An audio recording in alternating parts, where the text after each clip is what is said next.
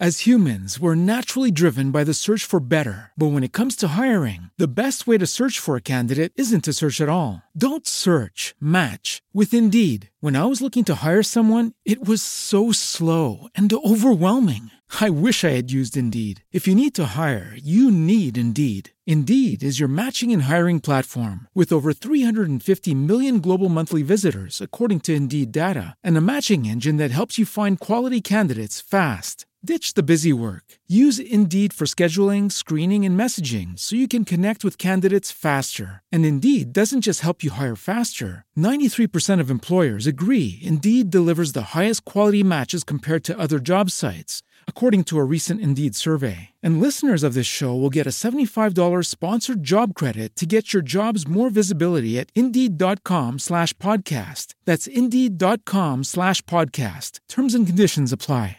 Buonasera a tutti e benvenuti alla nuova puntata del podcast di Medio Oriente dintorni. Questa volta, per la prima volta in realtà, eh, il nostro podcast sarà una sorta di viaggio, nel senso che vi parlerò un po' della mia esperienza personale eh, ad Amsterdam, dove sono stato da sabato fino a ieri in realtà, quindi fino al 14.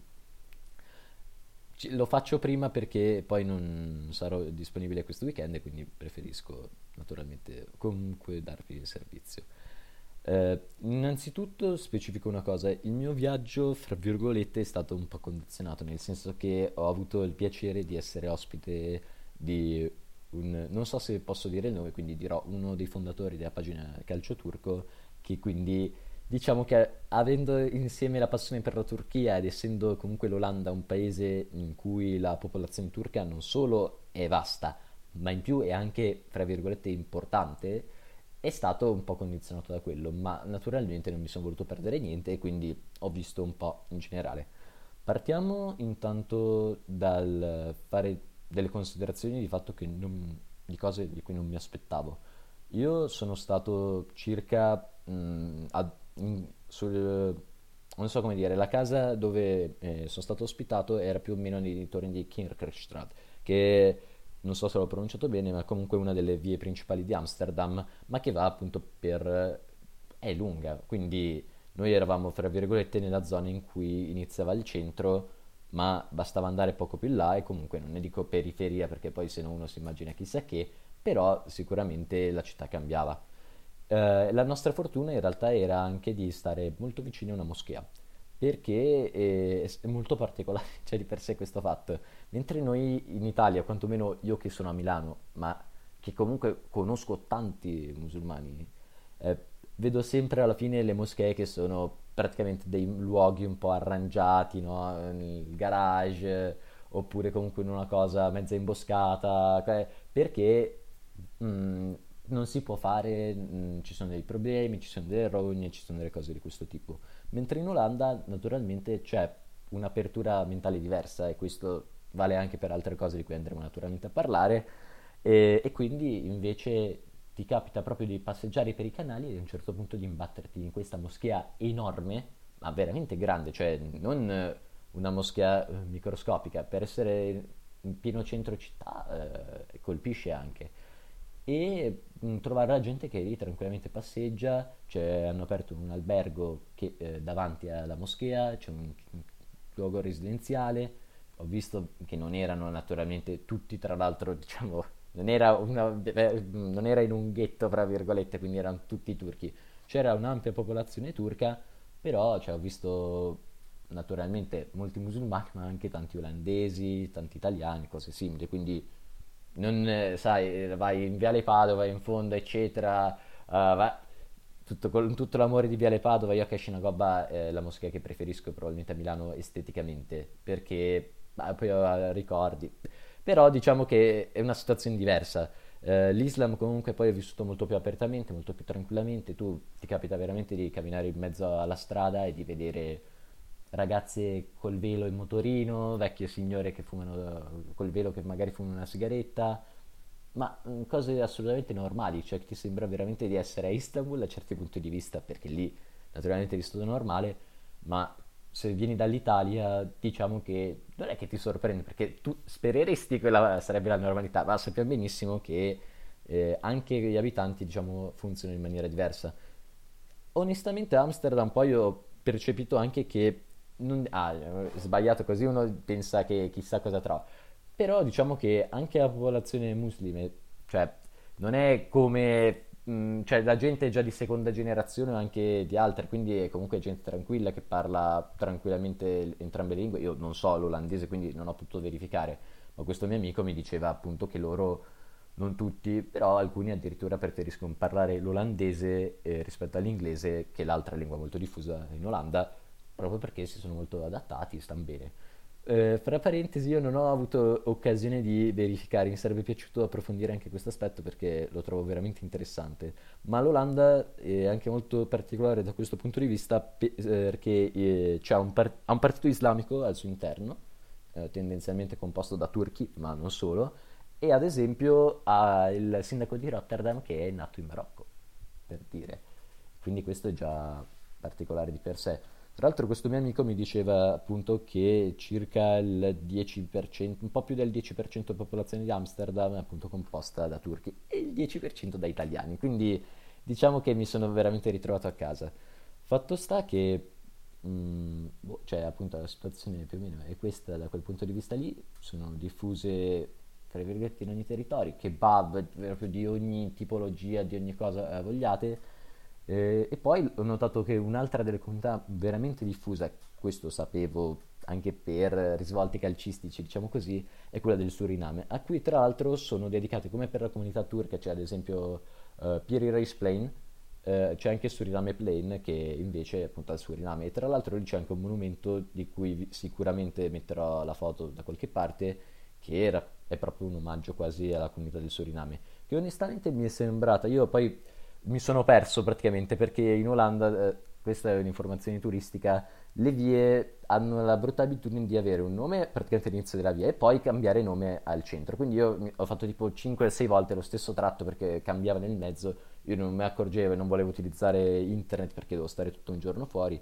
e quindi mh, mm, problemi. Fatto sta che mh, mi sono sembrate proprio, penso che sia l'equivalente quasi della comunità afro-caraibica, eh, come vive, come sta in Inghilterra più o meno da questo punto di vista. Un'altra delle cose che si nota, eh, in realtà questa fin dal primo istante in cui si arriva nella stazione centrale e poi l'attitudine che ha Amsterdam rispetto magari ad altre città, eh, rispetto anche ad altre mentalità. Per intenderci io mi sono accorto che arrivando ad Amsterdam, sì, per carità, tu puoi anche venire a fare il turista, però se tu vai a fare il turista vai per due cose di fatto. Non perché la città in sé non sia bella, la città è veramente molto carina e deliziosa come città, però se tu vieni dall'Italia a cui sei abituato a vedere to, il monumento X, il monumento Y, il monumento Z, cose così, ci sono, però secondo me io ho proprio anche provato a girare, questa è una delle cose che mi, piace di più uh, in assoluto di fare durante i viaggi, io non vado tanto per vedere i monumenti singoli, se ci sono dei monumenti belli da vedere, per carità, li vedo volentieri, mi piacciono, eccetera. Però eh, per me l'esperienza più interessante è provare a capire come vive la gente in un determinato posto, come funziona, fra virgolette, come, eh, qual è la sua routine, come questo, cioè la vita quotidiana. E onestamente girando per Amsterdam ho dovuto fare, eh, c'è stata una giornata in cui in particolare ho dovuto stare circa 10 ore in giro tutto il tempo, quindi me ne sono reso conto bene sono Amsterdam così come altre città, eh, perché ho visto anche Utrecht onestamente, sono tutte improntate al lavoro. Cioè, per farvi un esempio, noi siamo abituati ad esempio, io vivo a Milano, poi io vivo in una zona in particolare dove ci sono molti locali, però diciamo in generale noi siamo abituati in Italia che tu esci, comunque un po' di movimento c'è, cioè c'è quello che sta al bar, c'è quell'altro che apre, c'è quell'altro che magari urla addirittura perché, non so, vuole farti l'offerta. Comunque c'è un po' di movimento, no? La città è viva. Mentre ad Amsterdam, vuoi per il fatto che comunque ci sono molti meno mezzi, in quanto se tu non sai andare in bicicletta come me, eh, allora ti freghi e devi andare a piedi. Però, onestamente, è molto conveniente andare in bicicletta perché sono strutturati anche da quel punto di vista lì, è tutto perfetto, è tutto giusto, è tutto regolare ma questo stavo dicendo, tu capisci che loro vivono anche di fatto per il lavoro, non nel senso brutto, eh, cioè che la gente viene lì per quel motivo lì, anche per la vera lingua più diffusa in Olanda, ossia non l'inglese ma l'olandese. Naturalmente l'olandese è la lingua ufficiale riconosciuta dallo Stato, eccetera, questo ci mancherebbe altro. Però io ho fatto due chiacchiere anche con un ragazzo che vive lì da due anni, italiano, e lui mi diceva che lui, ad esempio, l'olandese non, non lo sa. Cioè lui mi ha detto, guarda, eh, certo, se tu vuoi entrare in confidenza, tra virgolette, con i locali è necessario, però la verità è che l'inglese alla fine è la lingua franca, è come se fosse eh, l'italiano in Italia e poi i dialetti. Certo, se tu sai il dialetto degli abitanti riesci a entrare più in confidenza, però diciamo che fino a certe cose non ti è fondamentale. Naturalmente, se uno ha intenzione di stare tempo, allora è il caso che impari anche quello. Però questa è già una cosa che ti colpisce, che ti spiega anche perché sia così attrattiva per popoli che in realtà sono anche molto diversi fra di loro. Cioè, io che tratto Medio Oriente dintorni, eccetera, so benissimo che onestamente, salvo per alcune singole cose, fra turco e marocchino c'è una differenza incredibile, così come c'è fra un italiano e un marocchino, già quella è un po' attutita, e già fra un italiano e un turco, anche lì è un po' attutita. Però fatto sta, sono popolazioni molto diverse. Poi parliamo del Suriname che è un caos anche interno. Voi dovete sapere che il Suriname è isole, eh, è uno dei luoghi, se non mi sbaglio, dove, mm, come i Caraibi in generale, più si sono fuse 2000 culture. Quindi, banalmente, se tu vai ad Amsterdam e dici un ristorante surinamese, tendenzialmente è un ristorante indiano, per dire. Però non è indiano perché ci sono anche elementi della cultura caraibica, afroamericana, eccetera. Quindi diciamo che se non ci fosse una lingua comune, Suriname naturalmente è l'olandese perché è, tutt'oggi è un possedimento, se non mi sbaglio, uh, in America Latina del, dell'Olanda, quindi si parla olandese, però è naturale che avendo così tante differenze al proprio interno, così tanto caos, così tante eh, popolazioni diverse, l'inglese di fatto sia fondamentale.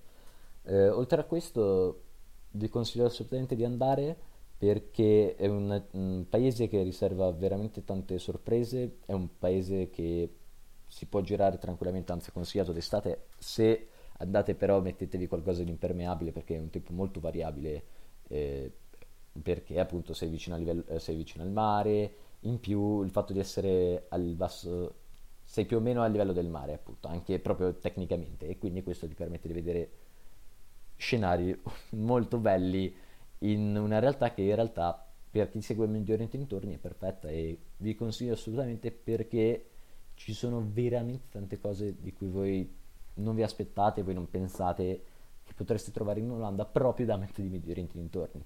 E un po' ve le ho già dette, un po' ve le dirò la prossima settimana. Spero che vi sia piaciuta come prefazione, diciamo così, e spero di parlare ancora più approfonditamente di diversi aspetti settimana prossima. Alla prossima. E qua. As humans, we're naturally driven by the search for better. But when it comes to hiring, the best way to search for a candidate isn't to search at all. Don't search, match with Indeed. When I was looking to hire someone, it was so slow and overwhelming.